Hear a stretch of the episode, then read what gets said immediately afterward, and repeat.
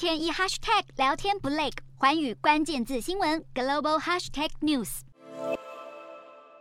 乌俄战火下，乌克兰扎波罗热核电厂安全状况持续受到各界关注。俄罗斯国防部声称，乌克兰军队二号夜袭扎波罗热核电厂，但遭到俄军以直升机和战机击退。俄乌双方近几个月来不断指控对方攻击核电厂。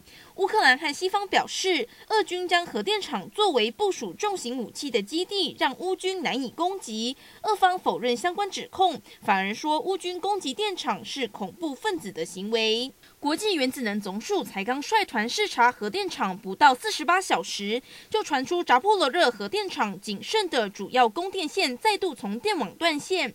如今核电站是透过备用线路向电网供电。根据国际原子能总署掌握的最新情况。目前核电厂只剩一个反应炉在运行，以支援冷却和电厂的其他基本安全功能。电厂周边冲突不断，加剧核灾忧虑。土耳其总统埃尔段主动向俄罗斯总统普丁表示，愿意出面居中协调，希望能像达成谷物出口协议一样，化解乌俄在扎波罗热核电厂的僵局。